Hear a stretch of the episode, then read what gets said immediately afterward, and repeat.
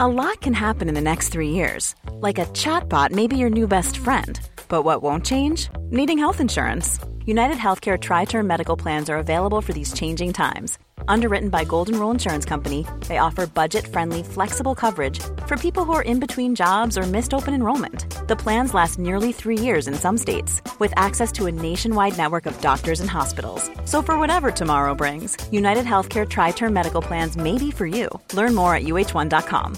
I'm Sandra, and I'm just the professional your small business was looking for. But you didn't hire me, because you didn't use LinkedIn Jobs. LinkedIn has professionals you can't find anywhere else, including those who aren't actively looking for a new job, but might be open to the perfect role, like me.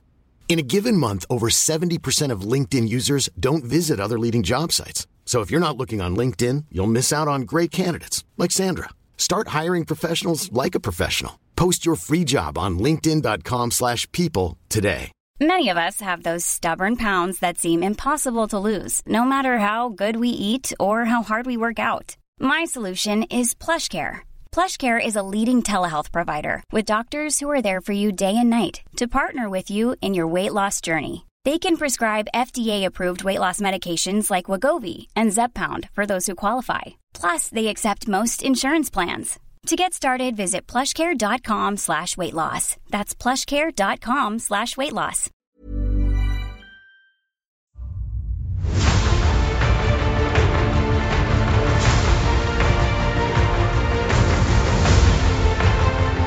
Hello, and welcome to Blizzard Watch, the podcast where we, like the Eye of Sauron, stare fixedly at Blizzard, forever watching everything they do. Not that we're creepy or anything. Well, except Mitch. And speaking of Mitch, with us this week are two co-hosts, one of whom is magnificent, one of whom is Mitch. First up, Mitch. Hello. Hey, good try. Thanks. You, you kind of let me down. You let me down on being creepy, man. Well, I mean, I I didn't want to be too creepy and then like have it hang over the show for the whole time, so I just opted for kind of creepy. Fine. Mitch is a shambling corpse. How have you been up to this week, Mitch? Um, good. Playing Final Fantasy, actually, which is not a Blizzard game, but enjoying that. The Cup of Noodles quest is bad as I'm hearing. I, I haven't done that yet. I did see a sign for Cup of Noodles, and I was like, that's interesting. And then I noticed Coleman, like, camping gear, and so now I have a quest to look forward to specifically. Wait, wait, isn't this set in an entirely different world? Yes, it is. like, like a, yet they have Coleman products. They Coleman do. Transcends universes. Yep. Um, but you know, other than the weird product placement, I've been having fun with that because I haven't played a Final Fantasy game since ten, uh, or really played a console system like other than Wii since P S two and Xbox original. Uh, so it's been a lot of fun. All right, cool. Also with us this week, uh, she does practically everything around here, including recording the show. Seriously, sometimes I feel like Ann is in my house writing my articles for me. Ann Stickney, what have you been up to this week, Ann? I am in your house. Uh, trust me, you're that's, not. Cause that's it's negative, like about as cre- like creepier than what I said, man. It's negative twenty-two degrees out here. I don't think you showed up. Yeah, no. It it was like twenty-one degrees this morning, and the heat decided. Well, the boiler, the downstairs boiler. We have like a radiant heat, I think, is what it calls it when you've got the copper pipes and it pumps the hot water through the pipes and that like yeah, like heats the house. Yes. Um, for whatever reason, the boiler decided it just really didn't want to work all that hard this morning. So when I woke up, it was twenty-one degrees outside, and I think it was like about maybe forty in the house. It was chilly. Very cold. It was very cold. So um, yeah. I don't want to be where you're at because that's colder than it was here. And it was really cold here. Yeah, like I'm at the point where I have to like, you know, wear multiple layers just to like go out to the store. And like I took a picture of myself for the twenty, two thousand six versus two thousand sixteen hashtag thing. And one of the pictures is me smiling back in two thousand six. The other one is me completely covered up in like head to toe winter gear. So I, I look like, you know, if you've seen the, the the original, not the original, but the original remake of The Thing, I look like MacReady from The Thing. Oh, there you go. Okay. I, I didn't realize that's why people were doing that. I didn't go, realize going, it was a hashtag thing. Going back to the uh, cup noodle thing, I actually saw a video of the quest. Oh, what, is it as bad as I'm hearing? Oh, yes. But but it's so bad that in a way it's almost kind of good because the voice actors are playing it. The way the voice actors do the lines, it sounds like they're being very serious, but they're also very aware, aware of just how ridiculous this is. So it's like that kind of serious, if you know what I'm talking about. Oh, uh, I, I think I understand. It's sort of like overacting just a little bit. So it's just, yeah, it's very out of place. And so there's Coleman ads along with there's, the Cup Noodles? So, so, like... Is this just a thing that happened in the game? Like, they just decided to do in-game advertising? I guess so. But, like, uh, so you can stay at inns or, like, campgrounds or whatever. Right. Um, and that's how you kind of rest up and get X P. But you can also, like, if there's none nearby and you don't want to leave where you are, there's just spots on the map where you can camp out for the night. Like, right. You set up your own camp. Um, and I think there's also fishing spots. And in I yes, think back in those... Final Fantasy three, we called that using a tent. Yes, it's yeah, that's what you do.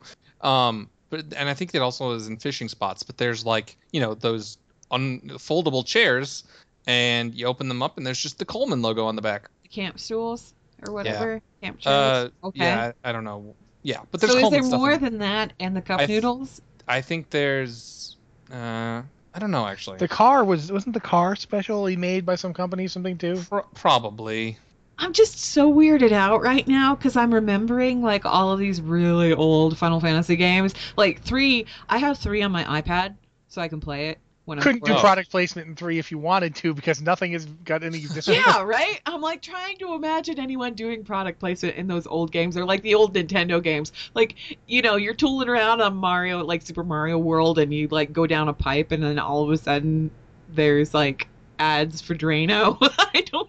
What gets me about this is, like, I'm imagining, like, if this becomes... Like, to a certain degree, this is already industry standard. Like, for instance, a lot of the Call of Duty-type clones, the Battlefields and so forth, that kind of do that kind of thing. Right. Usually usually with guns. Like, the, they'll actually have guns from companies and so forth. I'm just imagining if World of Warcraft That's starts... That's not disturbing at all. Well, yeah, do I'm you... just imagining, like, World of Warcraft starts doing it where, like, you know, your character starts a basic campfire and he actually pulls out a Zippo lighter or, do you, you know... Do you remember, it was a big issue a while back because I think... when Titan was still in development, right. There was something about Blizzard looking for advertising partners, like for in-game advertising, and people were like, oh my god, is Titan going to have like billboards with Coca-Cola? Well, see, they could do that with Overwatch if they wanted to, because yeah. Technically that's Earth. It's just future Earth, but, you know, yeah. um, but if they was, wanted to, they could do that. Then, I remember. Have an optic crisis and a smile with Coke. Yeah. Will they do that? I don't think that they will do that, but... I'm just like, the thing is with Overwatch, you could do stuff like you could have the arcade games that they have. Most of them are like joke arcade games, but you could put like a real arcade thing in there if you wanted to. Well, but I that's don't think just... you want to advertise another video game, but you could put like, you know, cola around, like like different soft drink. Like you could put that on the vending machines or yeah. like, I mean, I guess you could probably put cup noodles in Overwatch somewhere if you wanted to. Cup Why Noodles you... is taking. Cup Noodles is just taking over gaming. It will be in everything this year. On the payload, you know, the, the, the Doom sad fist, thing a, is, it's just a cup noodle. I, I want cup noodle now. I know we do, right? it's it's working. We are the helpless pawns. Well, terrible. I have to I have to drink out of this Coleman thermos I have here, but after I do that, we can move. No, I don't. I don't know. But, uh, all right, this week we've got some news stories of various things. I think since we just talked about Overwatch, I'll mention that one first. Sure. Last last week uh, at the Game Awards, Overwatch won Game of the Year. It won which... Game of the Year, and it won a bunch of other awards, too. I think there was uh, game development um, for Overwatch, and then I can't remember. There was a bunch. It won, it won like, three or four different awards, I think. Okay. And one of them was a, uh, if I remember correctly, one of them was... Um, Wow. Okay. My computer. I, I just got distracted by my computer. I'm looking it up. I, yeah, I got distracted by my computer because I was looking up the awards and things, and I went to like our website to go ahead and bring up the thing that I wrote, or that you wrote. Did you write it? Yeah, you wrote it. Uh, best esports, best multiplayer, game of the year, and best direction. Game direction. Yeah, it was game direction, multiplayer, and then esports game of the year. That was a fan chosen award. Uh, oh, I didn't know that, but okay. Yeah. So that was actually, like, pretty cool. It was also nominated for more than the ones it won. But um, yeah, it, I think it was nominated for a few more. Basically, what we're saying is that this is essentially the year of Overwatch. Since it came out, since it was even announced, uh, the buzz about it has been huge. Since it came out, it's I think it, they, they blew past twenty million users, like, in the first couple of months. Uh, it's, yeah, it's ridiculously it's... huge. Um, Overwatch is going to be... you're going to be hearing about Overwatch for years to come. It is going to be one of their biggest games. It's going to be one of their biggest franchises. If this didn't cement that for you, it's only because it was already cemented for you. Uh, and what's really funny is I say this as a dude who does not play Overwatch because I get hugely motion sick when I play it, but I love watching it. Like, I, I just wrote a breakfast topic about this. I lo- I will watch people play Overwatch all freaking day. I might buy the game at some point just so I can do do spectator mode or what's, watch my wife play What's it. super weird is that, like, most of the... T- I don't play first-person shooters because they make me a little bit kind of queasy, and Overwatch is the first one that I played that hasn't done that. Huh. I don't know why. I don't know why. Here's the thing for me. I mean, I know that Overwatch does it because I tried. Like, I got the beta and played it, and then I even considered, like, buying it. Um, the problem I have with it is very simple. My right eye is gone. Like, it's it can barely see. Like, it's all cloudy. My During Overwatch, what happens is my right eye tries to track things, and then I'm done. Because my brain is like, what the heck is that? And it's just all over. But See, I mean, that... When I'm not you know. playing, I don't do that. Because when I'm playing, I'm trying to watch everything. You know what I mean? Like, when you're playing a game like that, you're trying to watch everything, trying to make sure you don't get sniped. You want to see what's going on. Uh, you want to figure out how the heck to actually use those stupid biotic grenades because I keep dropping them in the wrong place. And but if just... you're just watching a video or watching yeah. a stream, you don't have to. Plus, I get yeah. to hear people, like, you know, freak out. Like, whoever, like, one of the ones I love to watch, it's got these these three these three English people who just they lose their minds when ultimates come up, and it's it is the the funniest thing ever to hear go, oh yeah, yeah, everything goes nuts as he's using McCree's ultimate. Apparently everybody likes Pharaoh. I'm not sure why. Huh. Good Apparently question. Her ultimate's really good. I don't know. But yeah, game of the year. Honestly, um, I think it was pretty well deserved. It's it beat Titanfall two, which is a game I've been really yeah. into. Um, it was actually a pretty strong slate of, of games to beat. They beat um I, oh I want to say Limbo, but it's not Limbo. It's the sequel to Limbo. Inside. Inside. Thank you. Yeah. Uh, they beat that. They play Dead. Um, they beat uh, Titanfall two. There was one other game they beat that I can't remember. Um, but it's but it's pretty famous. So yeah, they they Doom. Yes, it was Doom, the new Doom, which apparently is really great. Lots of people. Yeah, it's, it was it's Doom, a lot of fun. Uh, and then I think Uncharted four was on that list too. Yeah, Uncharted yeah. four. Hmm. twenty sixteen has been a great year for games. And Absolutely. Nothing but yeah, it, it it was pretty amazing. Uh, I think what's really funny is the other games are games that have story modes. Like, well, you know, obviously Inside is that is a story mode. It doesn't have a multiplayer. There's no multiplayer. Let's escape from the horror. Yeah, Although, it's it, you know. it's funny that Overwatch beat Titanfall two because Titanfall, like the original one, a big complaint about it was that it didn't have a story mode. Now Titanfall two does have a story mode. Overwatch doesn't. Still and Overwatch, won. yeah, Overwatch. Yeah. Really. But I think the thing is, is that Overwatch is very much built around its multiplayer in a much more organic way than Titanfall was. Yeah. In a much yeah. more distinctive way. Like you, you really do, you can go in with your friends and you really feel like you're making choices and doing things. Whereas Titanfall, Titanfall two, in my mind, is one of the games I really do want to play. So I'm not, I'm not giving uh, Overwatch the praise just because. I, I honestly feel like, you know, they've done something that makes people stand up and pay attention. Yeah. I don't know. Overwatch, just in my mind, it's it's lighthearted and fun. You you get to get together with your friends and, and beat the snot out of other people or each other, and it's just it's fun. It's goofy and it's fun and it doesn't take yeah. itself too seriously. And well, yeah, it, I really watched, like it. Having watched the Halloween Brawl in particular, oh yeah. I watched, I've watched like a lot of of episodes of that, and uh, I was watching it when people were like trying to stop things from getting to the gate and. Uh, I, I don't know how to explain it. I've never seen a, a game like this. Like when I played, when, when I saw people playing Team Fortress two, or when I tried playing it myself, it was always very grim. Like, you know, very much focused on the objective. I've watched people playing Overwatch completely forget the objective, and not in a well, in yeah, because it's way. Just like I said, it's like this. It it doesn't take itself too seriously, and it's just it's really lighthearted and fun. I don't know. Or Raids. Raids put a video up last night of a dude playing Lucio. Yeah. And oh, that, yeah. that guy is having more fun playing Lucio than like I, than my puppy has with like. I I thought it was really funny the other night. I know it's taken a while on this, but I, I picked up Overwatch for console because it was like super discounted, and uh, my brothers who have watched the Black Friday thing. Yeah, it was okay. like thirty-five bucks I think for Origins. Oh, nice. Um, yeah, but like my brothers who have watched me play on P C have never actually played it. Um, so they gave it a try in console, and the one brother played as Mercy, and I thought it was hilarious because he was actually doing a pretty good job, but he would get so frustrated when people would run out of range of his heals, and I was like, welcome to the life of a healer. no one pays attention to line of sight. And it was just, it was, it was this beautiful moment where I could tell he finally, you know, understood a bit of pain that suddenly, healers go through. Suddenly you understand my world. Yes. Since, you since you've since you've done that as a nice segue, I think we'll mention the next thing I was going we have for news. Um, the Heroes P T R's got Ragnaros on it right now. Yes. Yep. Yeah. Just came out yesterday. It's you play the game a reasonable amount. I'm I'm told. Yeah. And yeah. So you should talk about Ragnaros, because I understand one thing about Ragnaros, that you can use him in his Molten Core ability to take over a fort. Yes. Um. And he so he has a couple of different abilities. One, basically he instantly attacks and it heals and it does damage kind of in an arc. Um, this is not his fort mode. Uh, then he has one where he rolls. It's kind of like Cho'Gall's, that where he rolls a ball or molten rock or something. Um, and then the other one, he puts uh, it's like living bomb or something on himself or an ally, which increases movement speed. And when it ex- expires, it does an explosion. Um, so he's I mean, he's pretty strong overall. Like, he's tanky on his own. His big deal, though, is Molten Core, which is where he takes over a fort, which I w- I, I'm still confused on the wording on names like forts, towers, and stuff like that. They are the big ones, either like the, the big keeps that you want to take down. So the, the two that kind of um, are on the sides of the gates, you can't control those, just the big keeps.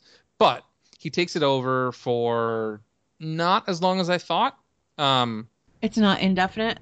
No, it's not indefinite. It's okay. Until he runs out of health, but he, like he loses health on his own, and he loses his own health somewhat quickly, but if he's being attacked, he'll lose it even faster.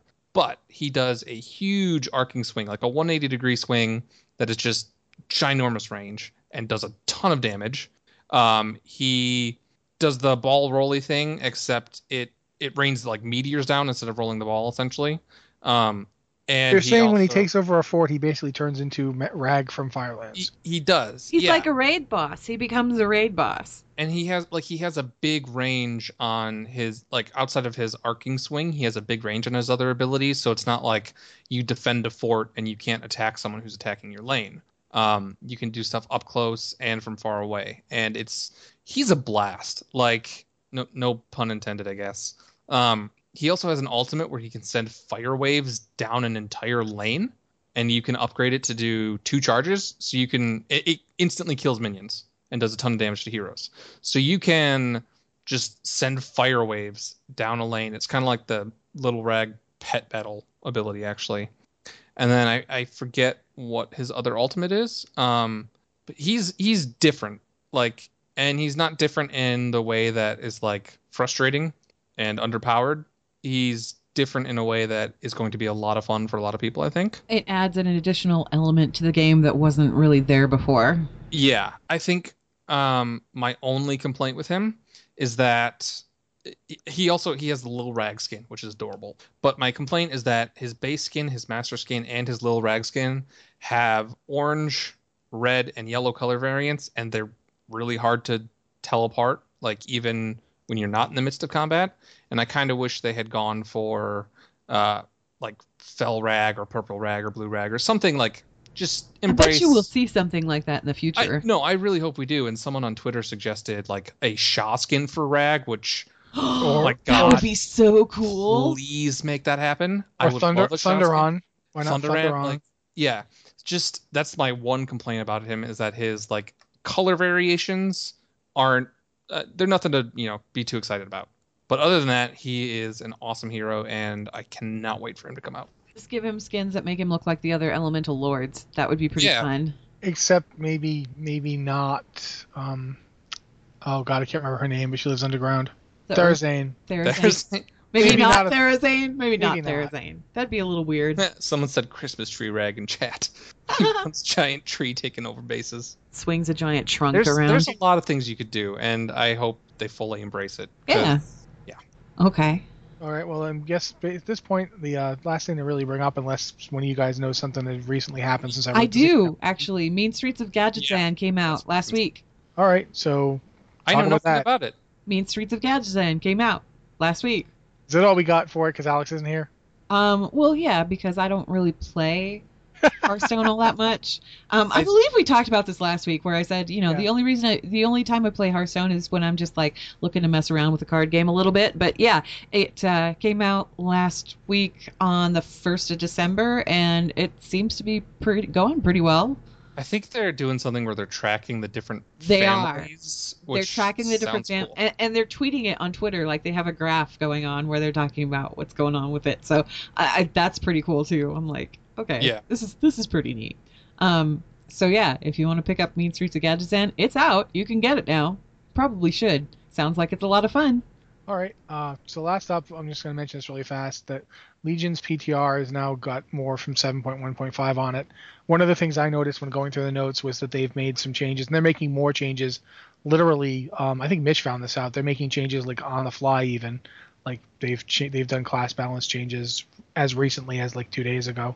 Um, there's new Nighthold stuff, like new items and so forth from Nighthold have been data mined with, with different stats and different eye levels than they originally had.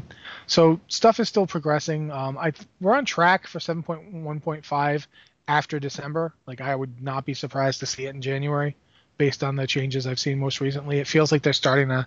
Yeah, I originally thought it would be mid-December, um, but they're still doing a lot of class changes, and it sounds like they don't have stuff nailed down. They kind of want to. I'm going to guess um, either January... Th- Oops, go back. I'm looking at my calendar here. That's not the right one. Let's I see. Wouldn't expect it before the third. I was going to say January third or January tenth. Probably not the third. Blizzard's still going to be... You know, yeah, because they have the days, they, they have like Christmas off, and then they also have New Year's off. So that would be like right back from the holiday. I'd say probably like the seventeenth would be a good yeah. day. seventeenth feels like a safe time to say, yeah. so I'll agree with you on that one. Yeah. It definitely feels like they're they're at the point where they they're the light is at the end of the tunnel, but as Mitch said, they're still making class changes and corrections. Um, right after I publish articles. Well, that's what you have to do, is publish an article, so they'll immediately post to the yeah, video and, yeah, and validate yeah. it. If you need yep. something to happen, just make an article. And then yeah, it'll that, happen right after you've published it. Right cry. after. Right after. But at this point, um, we're going to do what we usually do, which is to do emails. Um, uh, as is the case, if you've got an email for us, please send it to podcast at blizzard watch dot com. Um, we like emails on pretty much any topic, any game, whatever you want to talk about. Uh, if you can keep them short... Uh, One of you kept it real short this week, uh, but if you can keep it short, that's good. Um, we, we do try to get to whatever we can, but sometimes they're very long and we have to summarize, and it's useful when they're not. Uh, as is usually the case, Anne's going to read them for us, so if you could take over, Anne. Okay, so this first one is from Xu Zhang, I think I pronounced that right, at Dathramar. Um, it says, Brewmasters, all we get is a P S A. Discuss. I don't know what you mean. Neither do I, because I don't play Brewmaster yeah, at all. Yeah, I was going. To, I was going to try to look this up real quick. Um, yeah, I, I don't no, know what yeah. you mean by a P S A, even, man. Public service like, announcement. Yeah, like, did, did someone like you know, Brewmasters? You drink too much. Don't drink so much, Brewmasters. Message brought to you by other classes. Like, I, I don't know what you mean by that. Yeah, I mean, we appreciate the brevity, but we're going to need a little more than that. So, uh, if you want to send us an email that clarifies a little bit more, that'd be great. Um. As far as Brewmasters go, I'm not familiar with that class. I don't play a monk, so I haven't really got anything to say on it other than monks are cool. Um, yeah, I, I I do play a monk, but I haven't gotten to it in a little while, so yeah. I, do you tank on your monk? Oh, I did. You remember. Okay. But I haven't like really gotten past like level seven. Oh, yeah, that was your live stream character for a while. Yeah. Until... It was just it was too easy. I just couldn't handle Keg. it. Keg. Keg. Keg everything. Yeah, keg everything. All right. I'm much happier um, with Death Knight. Maybe that maybe that's a P S A for you. Switch to Death Knight. Oh, okay. Tech Totem says in the chat channel, it's with the devs only responding to Brewmaster concerns by saying that they're good, but the community won't try them. Oh, well, you uh. should try them. I felt like here's the thing is I feel like Brewmaster That's right. There was something in the last Q and A. There was something in the last Q and A where they were talking about I remember they were talking about Brewmasters, and they were talking about how Brewmasters actually perform well, but people won't take them in groups or anything like that because they won't give them the chance to show that they can play well. So there was like um um speaking of which, mm-hmm. there's a Q and A tomorrow. There is. There is a Q and A tomorrow at I want to say twelve P S T, noon P S T, noon Pacific, Where? I believe. Anyway, um but yeah, it's oh, like they're not ten a.m. Pacific. Is it ten a.m. Pacific? Okay, ten yeah. ten Pacific, so noon site time. That's what I'm thinking. Um anyway, yeah, it's they they think that, like, the general perception of Brewmaster seems to be that Brewmasters are not very good. But they are. They're, like, really good. They're, they're really good. I mean, does it look like they're good? Probably not as much, just because the mechanic and how they play makes them look like they're constantly on the verge of death, but they're not, you know? Yeah, I won't, you know, I, I'm not going to sit here and, and say that I agree with Blizzard on Brewmasters one way or the other. I've been in the class that the Blizzard has told us, you're fine. And we've said, no, we're not. I've been that guy lots of times. So it's very possible that Brewmasters aren't good. I don't know. Uh, but since I haven't gotten my Brewmaster to level one ten, I can't really tell you. It's it's one of those things. I just, I I hope you get more. Like, I, I would definitely say do hit that Q and A up if you can. Um, ask some questions if it's not too late. They probably already got their questions for it. Like, I don't know no, how they're doing this one. That. They'll, they'll still take them. You could probably still, um, you can submit them on the forum thread, or you can use the hashtag... What is it? Legion Q A. Legion Q A. Use hashtag Legion Q A on Twitter to submit a question that way if you have something like a specific concern about Brewmasters. But I mean, I I know some people who have played Brewmasters and they don't seem to be discontent at all with the class. Like, they seem to be okay with it. So I don't I don't yeah, without any kind of clarification, I really I really don't know what to tell you. I'm going to say this. If you have concerns about your class's performance, it's always best to get really specific with them.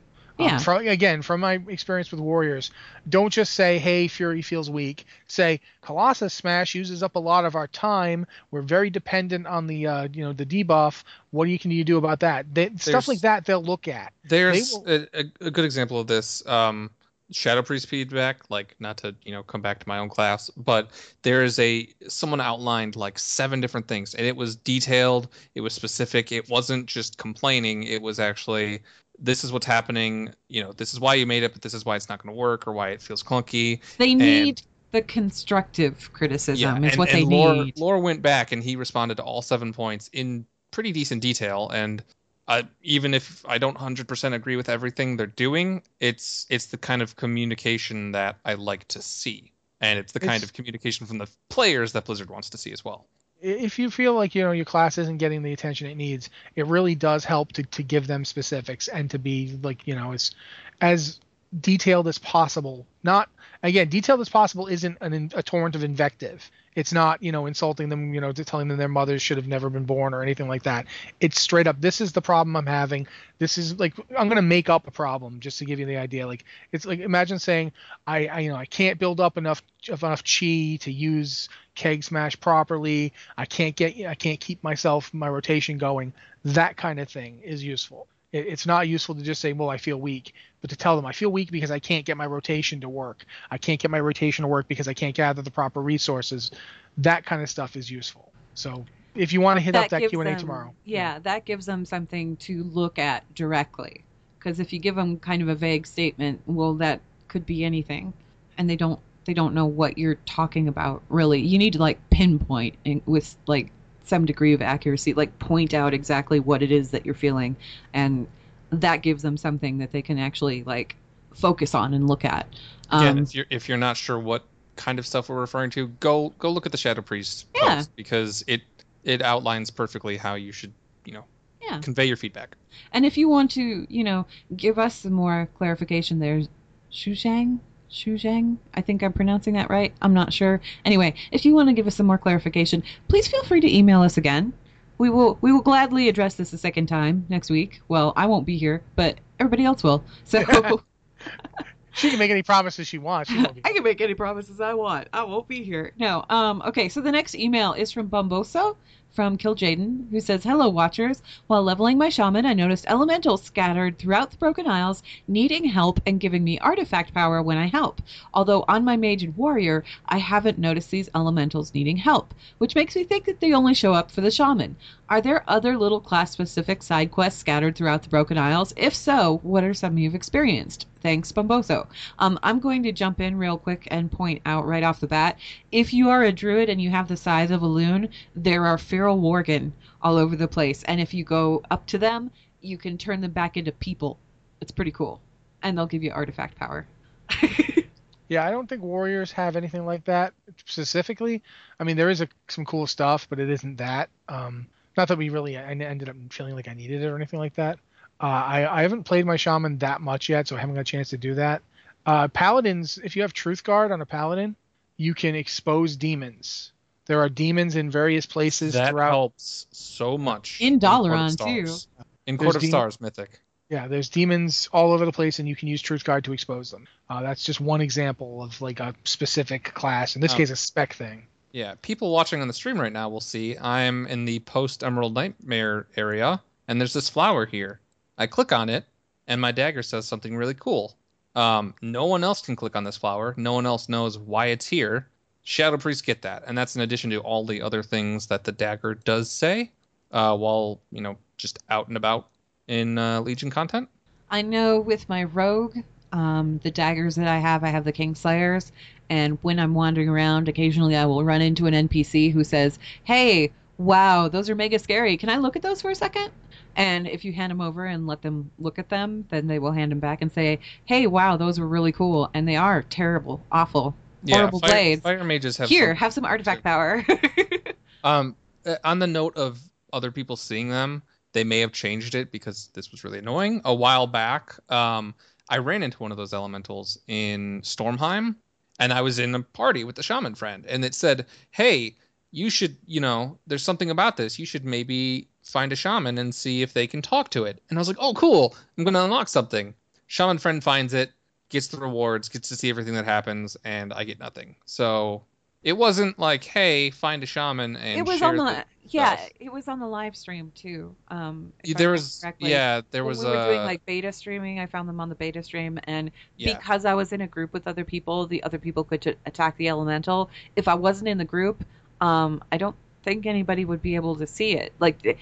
You see where the shrines are at, but there's nothing there. If you're on a shaman, there's actually something there. It's like a little rumbling of earth, and you can talk to it. But yeah, it's just like it's just to give you some more artifact power is all. Um, yeah, there I are think various. Each class has like just different stuff that does that. Yeah. I, I don't I can't recall anything particularly warrior that's like that. But you know, it could just be that you I don't. You didn't have any it. N P Cs talking to you or anything. Nothing like that. Um, hmm. I, I did have like this, you know, my two-handed sword made trolls freak out, but that, oh, that's that's oh, that's your special. That's your special class thing. Yeah, is you make trolls freak out. Odin kills Shadow Priests if they piss him off. Really? Yeah. If you um, if you finish Halls of Valor, it doesn't happen all the time, but your dagger will be like, Odin something something something. You should ask him about Thorim, uh, and and you ask him about it, and he's like. What the heck? How dare you? And he kills you. It's it's great. Oh my gosh, your dagger is really rude. What a rude, rude dagger. Okay. So, um, yeah, Bomoso. I think every class has like a little special something. What that is, it varies by class to class. So, I don't know. The other cool thing about rogues is they can like get to their class hole by going through secret passageways throughout Dalaran. It's kind of neat. Oh, yeah. That's okay. Uh, next email does not have a name on it, but it says, Hi, guys. I'll cut to the chase. Seeing as Blizzard went through all the trouble to retcon Grommash back into the story last expansion, what are the chances of him being pulled into our timeline and helmed as the war chief down the line? I feel like Warlords is setting him up for this very moment, as I don't think Sylvanas will last very long as war chief. Yeah. Okay. I, I have I thought about this one. All right. You, you go ahead, Mitch. I feel like maybe Blizzard had that idea in mind um, when they were developing Warlords, and maybe that's why Grommash like kind of appeared in that redemption-ish light at the end of Hellfire.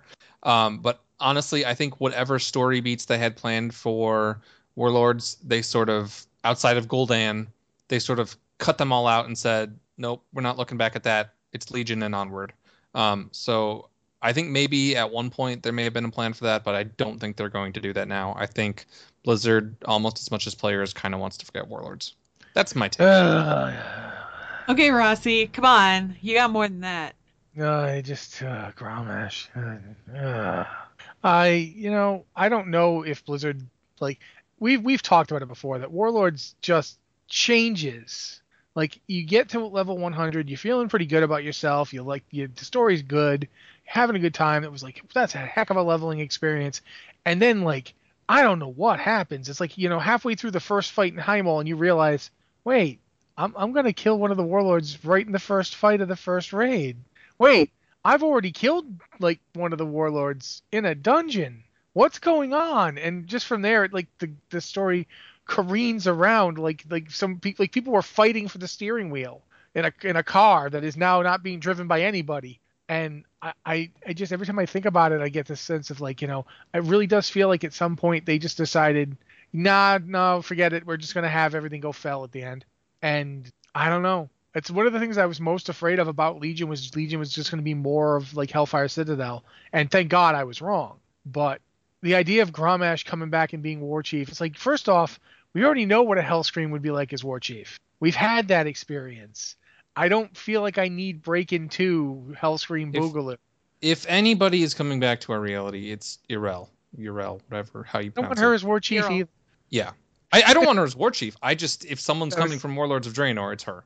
Yeah, I just, I don't know. I think, I feel like, you know, if we're going to Argus in seven point three, I feel like the idea of those guys coming back into the story is extremely remote. Like, I don't, I don't think it's likely to happen. I'm not saying Sylvanas will stay War Chief. It's quite possible Sylvanas will, like, you know, here's the thing is Sylvanas is, is, is pretty freaking evil. And I don't, I'm not trying to argue that she isn't. She's also extremely cunning.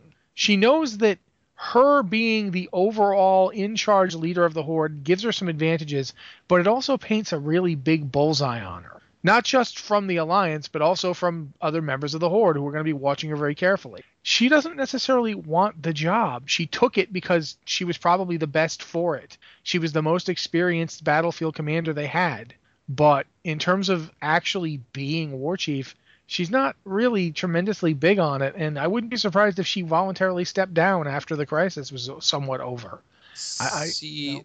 after I viewed it differently. Vengeance was wrought. I view it as she realizes this is one of the highest positions of power she'll have, and she can use her cunning to kind of still, you know, complete her work in the shadows, so to speak. Um, and if anyone questions her, she's the war chief. Except like, that it's already we've already seen that if anyone questions her, saying I'm the war chief does not work because she's got the example of what happened to Garrosh Hellscream in front of her.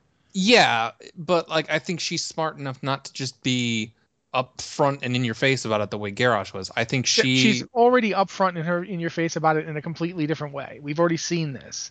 Um, Sylvanas is straight up. She's got plans that she doesn't want to involve the Horde in. The entirety of what we see her do in Stormheim is Sylvanas showing us, yeah, I've got my own deal, my own agenda, and I don't want you to know anything about it. Even if you're Forsaken, she straight up doesn't even. If you're playing a Forsaken, she still tells you nothing. Yeah, but I, I, I don't know. I, I think I just played through that. I just played through that the other day. I took my rogue through there, and she said that in order for the Horde or the Forsaken to properly continue assisting the Horde, they need to be, be able to perpetuate themselves, and that's why she's working on what she's working on. Like, that's the most explanation that she gave me, but it was enough where I was like, oh, okay, I guess I can kind of see your point. And and see, that's that's what I'm talking about being cunning. In my view, even if that's her, like if she's pseudo lying about that because she wants her own, you know, she wants, she has her own plans. It, it's a smart enough thing to say because it, it is technically true. And she is in the sort of position where it's less likely to be, you know, if she weren't war chief and she was telling this to another war chief, like she did to Garrosh, she might have someone question her more so. But now that she's war chief and she's saying this thing that, you know, technically supports the Horde, it's less likely to be questioned. And I think she, I, I can see her using this position of power as something to fulfill her plans um, without as much interference while still being smart about it. But, but I'm interested to see where it goes anyways. Either way, I don't think Grommash Hellscream is going to be showing up and becoming War Chief for the Horde anytime soon. Part of I me don't... still wonders if that story, how, how that story would have been different if we had done Legion first. Like, if Garrosh had disappeared, gone through the time portal, and then all of a sudden, uh-oh, wow, the Broken Isles have exploded. What's going on here? And over the course of it, you uncover that it's Gul'dan, but it's this different Gul'dan from someplace we've never been. And at the end of Legion, we have to go to Draenor to, like, put an end to him, like, stop him entirely. And I'm wondering, would that story have played differently, and would we have been looking at the Warlords in a different kind of light at the end of it all? Hard to say because they didn't have Warlord, the Legion ready when they did Warlords. So right, Yeah. Yeah. And I mean, Warlords was originally going to, well, not originally, but at one point they considered having Garrosh bring together like the mongrel races of Azeroth, not even go to Draenor. I know, which is really weird. Yeah. That was a weird idea. It could have been interesting, but it was a weird idea. Yeah. Before that, they had the idea of, you know, they even said, you know, well, what if he goes back to Draenor and raises them all from the dead? It's like, what? You know, so, so there was a lot. Uh, Warlords definitely had its planning stages. Okay. Well, our next email is from Alessander, who says, good morning, watchers. It's three a.m. and I have a question. Well, it's not three a.m. here, so we can answer it, hopefully. Um, he says, what if Sargeras changed his mind? Even if he does purge everything and starts over, the Void Lords won't stop sending out more Old Gods. So maybe Sargeras is trying to recruit Azeroth and... or us to go fight the Void Lords and purge later. I have no evidence other than it was the Lich King's plan too. Find the best, enslave the rest, and two Titans are better than one, if Sargeras is in charge, of course. There could be all new Titans he's recruited to serve him. Perhaps fell beings are resistant to void transmutation. Is that even a thing? Or undead soldiers are stronger than living ones in Sargeras' opinion, and Sargeras knows best? Maybe sucking planets into the nether protects them from the Void Lords? Enjoy. I'm back to bed. Alessander. Rossi, what do you think? Uh, I don't. I think we've pretty much established that sucking planets into the nether doesn't protect them from the void, because we've got Dementius, uh, who shows up on Outland when you're uh, doing, you know, the Burning Crusade, and that dude's he's actually eaten whole planets with void power. He's he destroyed Koresh, the uh, ethereal homeworld. That dude's voidy, void, void, void, void. He he is super voidy. He is totally into the void, and he's got no problem wrecking stuff on Outland. So yeah, nether doesn't protect you from the void in the slightest. Uh, as far as void transmutation is concerned, uh, we kind of do see that. I mean, if you look at Shadow Priests, they can kind of go like Super Saiyan with void, and then they sort of die. So it's it's got its limitations. Uh, the, the that's whole... that's only if we go Super Saiyan four. We can yeah. still go Super Saiyan and, you know, go back to regular Saiyan. But they, they do there does seem to be a certain amount of void transmutation, so to speak.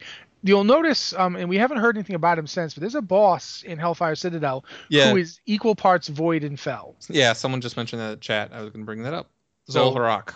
Doesn't seem like void and fell are antagonistic in that way, or they might still be antagonistic in that way, but but Garrosh, but not Garrosh, Gul'dan was determined to at least play with it. Fun story. I'm actually... Um...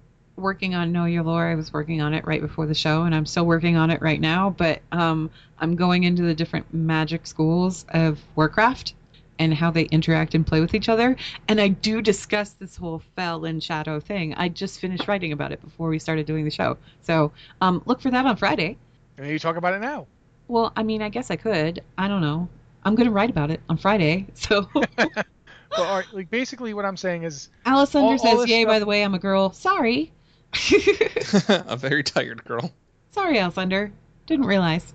Either, either way, though, if we're going to look at the central question of whether or not Sargeras changed his mind, the thing is, is it doesn't seem like Sargeras' mind was ever making its decisions in a rational way. Like, no. he, he's not he's not sitting down and going, hmm, what would be the most effective way to fight the Void Lords? He's, he's raving... very reactive.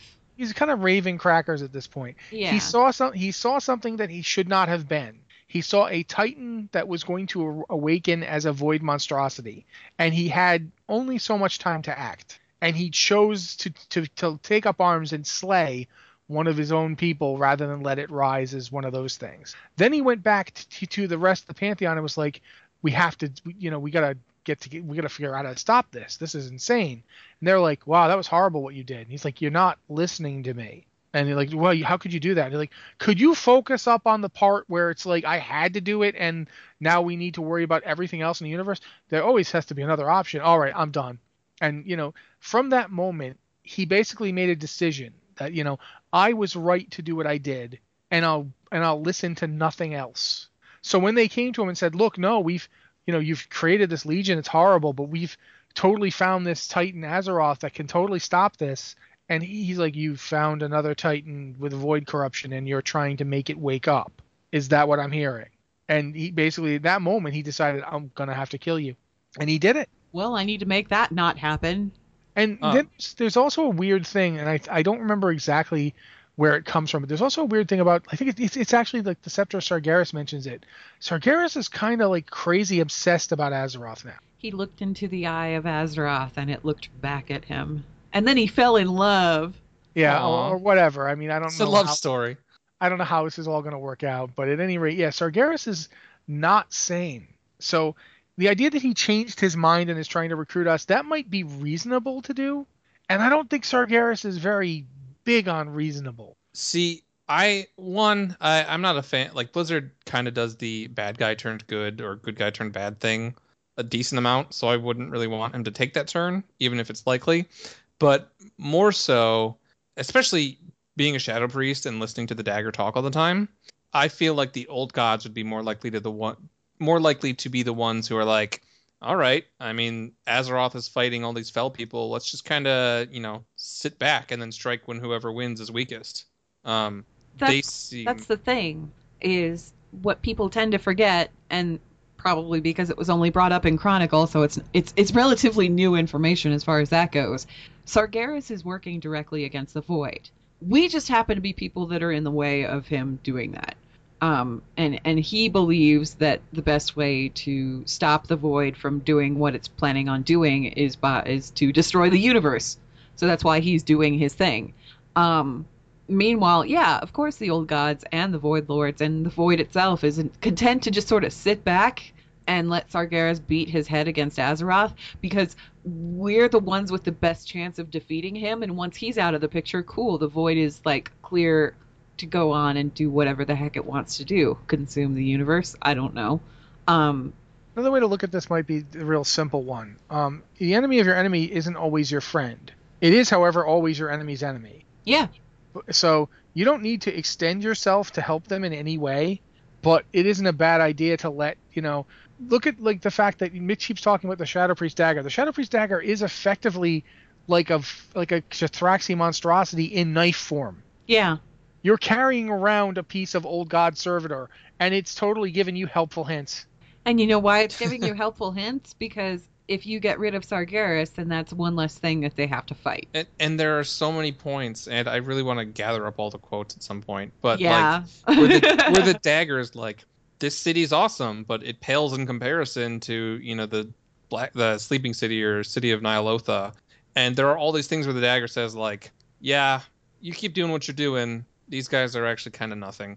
Yeah. Like, like the real threat looms. And that, especially that quote that I, you know, showed on the stream earlier from the end of Emerald Nightmare basically says like, yeah, uh, this is the beginning. This isn't the real threat, et cetera. Like, yeah. So, I, I mean, it's smart of the Void Lords to just kind of sit back and let us take out, let one of their enemies take out the other enemy. As far as, as far as the whole schools of magic thing go, um, I think that the Burning Legion, obviously, they are f- consumed with fell magic. That's that's like the backbone of the Burning Legion is fell magic. They've embraced it. Um, I feel like the Burning Legion uses shadow in the same way that warlocks use fell. Um, warlocks on Azeroth are using fell magic. They're basically using using the Legion's tools against against the Legion.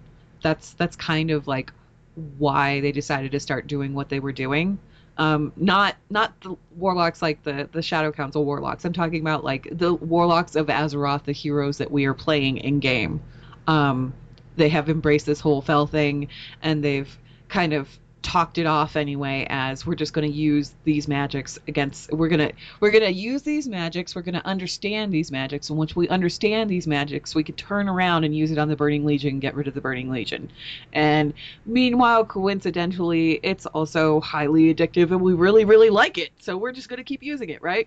I feel like the Burning Legion looked at the Void, its greatest enemy, and said, what can we use from this? What can we turn? If we can, if we can harness some of this, can we turn it around and use it against the Void?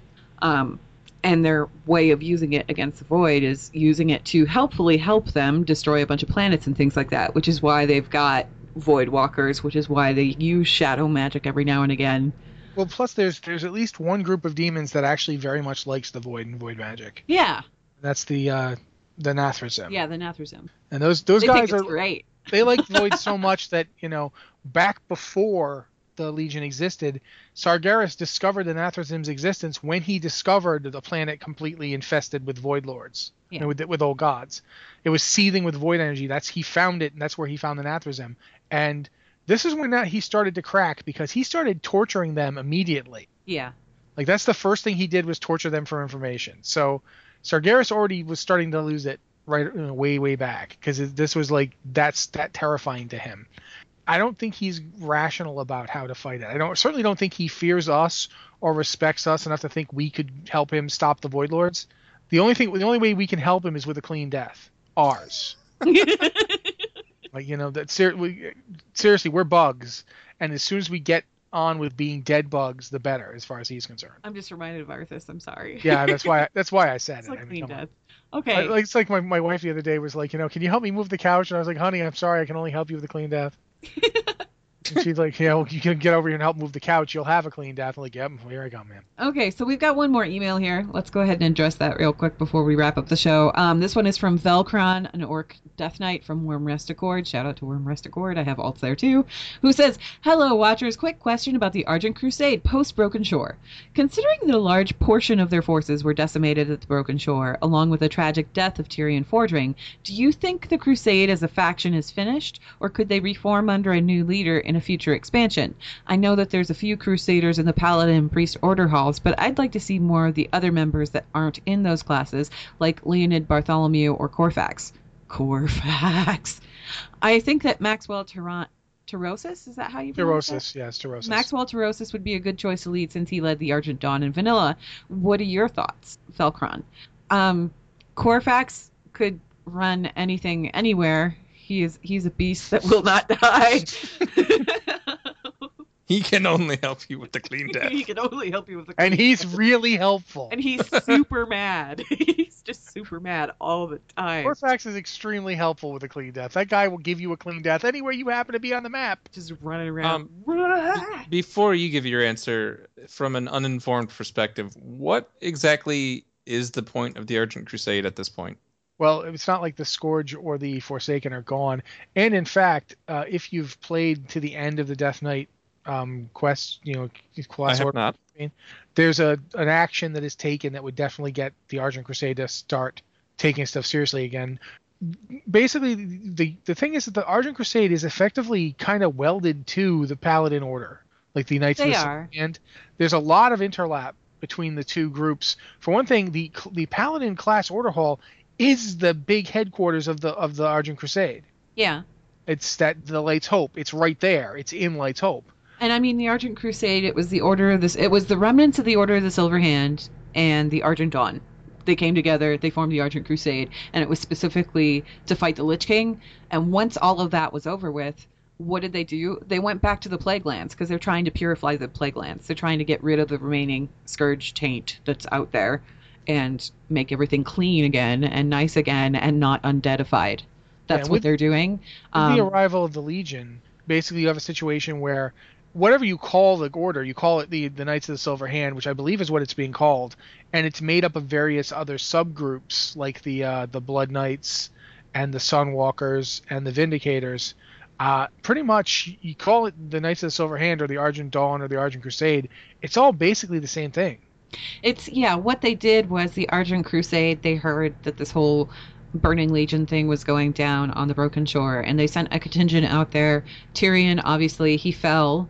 Um, and then fell the Paladin, to the fell. Well, and the Paladin player kind of assumed that whole position of High Lord, correct? Yeah, he, he is, that's literally their title. Right, and then after that, after that, they decided, let's just go ahead and reform the Order of the Silver Hand. So the Argent Crusade is in this nebulous space where it doesn't really exist anymore. Yeah, it's sort of like, it's actually kind of funny because it's the exact same thing that happened before, right? But in reverse. Yeah. Like before, the, the Knights of the Silver Hand and the Argent Dawn came together and were basically absorbed into each other and became the Argent Crusade. The Argent Dawn itself was essentially a group of Paladins and other like-minded people that broke off from the uh, the Scarlet Crusade. Yeah, because the Scarlet Crusade was like, hey, we need to get rid of the undead. And they got really, really into that whole getting rid of the... Like, they went a little overboard, and they went so far overboard that there were groups that were like, hey... you guys are getting a little too intense with this whole thing. Like the part where you go to a village and you see somebody cough and you decide they have the plague and you just kill them. We don't really agree with that. So they kind of split off and they formed that splinter group that was the Argent Dawn. And they were doing the same thing. They were combating the undead. They were combating the Scourge. But they were doing so rationally. They dialed back the crazy. They dialed back the crazy a lot. They cranked yeah. it way back. In the Scarlet I order Crusade, you to purge this village. Right. Well, the Scarlet Crusade, they kind of assumed that the Argent Dawn, since the Argent Dawn wasn't working with them, they were obviously tainted with the plague. Which is why the Scarlet Crusade and the Argent Dawn were at odds, like the entirety of Vanilla and, you know, throughout everything else. But yeah, it, it was kind of interesting because we had like those two remnants came together. There was the Splinter faction from the Scarlet Crusade, and then there was the like those little last remnants of the Silver Hand that came up, and they formed the Argent Crusade. And now they're splitting apart again. And the Except Argent the Dawn time. really isn't a thing anymore. Yeah, with with the death of Tyrion and the assumption of his title by the Paladin player, you basically have at least the Paladins of that group have been absorbed back into the Knights of the Silver Hand, which is now this big Paladin order. Guys yeah. like Corfax and Leonid, Leonid Bartholomew, I mean, if they're still hanging around Light's Hope and calling themselves the Argent Dawn or the Argent Crusade, no one's going to argue with them. Uh, because I'm pretty like sure nobody's ever going to argue with Corfax about anything, ever. It's not twice, yeah. But yeah, it, it's it is right now. They're basically. It feels wrong to say they're gone exactly, but they're certainly not. An, they're not a force.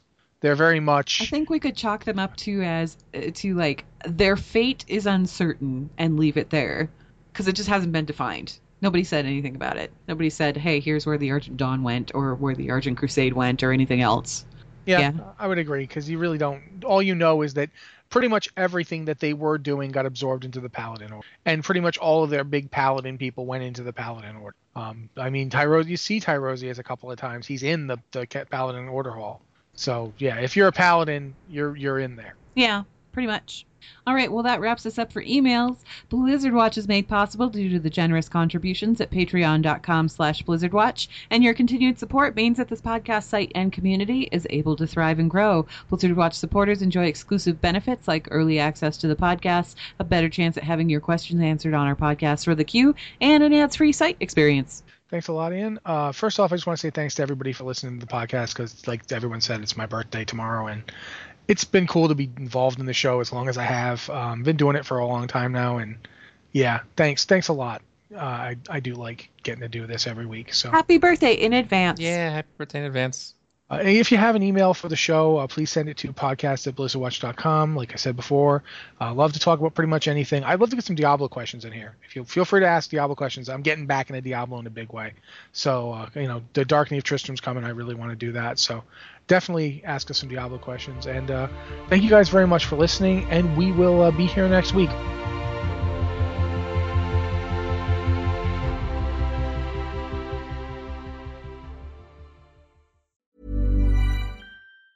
Hi, I'm Daniel, founder of Pretty Litter. Did you know cats tend to hide symptoms of sickness and pain? I learned this the hard way after losing my cat, Gingy. So I created Pretty Litter, a health monitoring litter that helps detect early signs of illness by changing colors, saving you money and potentially your cat's life. Pretty Litter is veterinarian developed, and it's the easiest way to keep tabs on your fur baby's health right at home. Go to pretty litter dot com and use code ACAST for twenty percent off your first order and a free cat toy. Terms and conditions apply. See site for details. Hi, I'm Daniel, founder of Pretty Litter. Did you know cats tend to hide symptoms of sickness and pain? I learned this the hard way after losing my cat, Gingy. So I created Pretty Litter, a health monitoring litter that helps detect early signs of illness by changing colors, saving you money and potentially your cat's life. Pretty Litter is veterinarian developed, and it's the easiest way to keep tabs on your fur baby's health right at home. Go to pretty litter dot com and use code ACAST for twenty percent off your first order and a free cat toy. Terms and conditions apply. See site for details. When you make decisions for your company, you look for the no-brainers. And if you have a lot of mailing to do, Stamps dot com is the ultimate no-brainer. It streamlines your processes to make your business more efficient, which makes you less busy. Mail checks, invoices, legal documents, and everything you need to keep your business running with Stamps dot com. Seamlessly connect with every major marketplace and shopping cart. Schedule package pickups and see your cheapest and fastest shipping options from different carriers. With rates up to eighty-nine percent off U S P S and U P S rates. And with the Stamps dot com mobile app, you can take care of mailing and shipping wherever you are. Make the same no-brainer decision as over one million other businesses with Stamps dot com. Sign up with code PROGRAM for a four-week trial, plus free postage and a free digital scale. No long-term commitments or contracts. That's Stamps dot com. Code PROGRAM.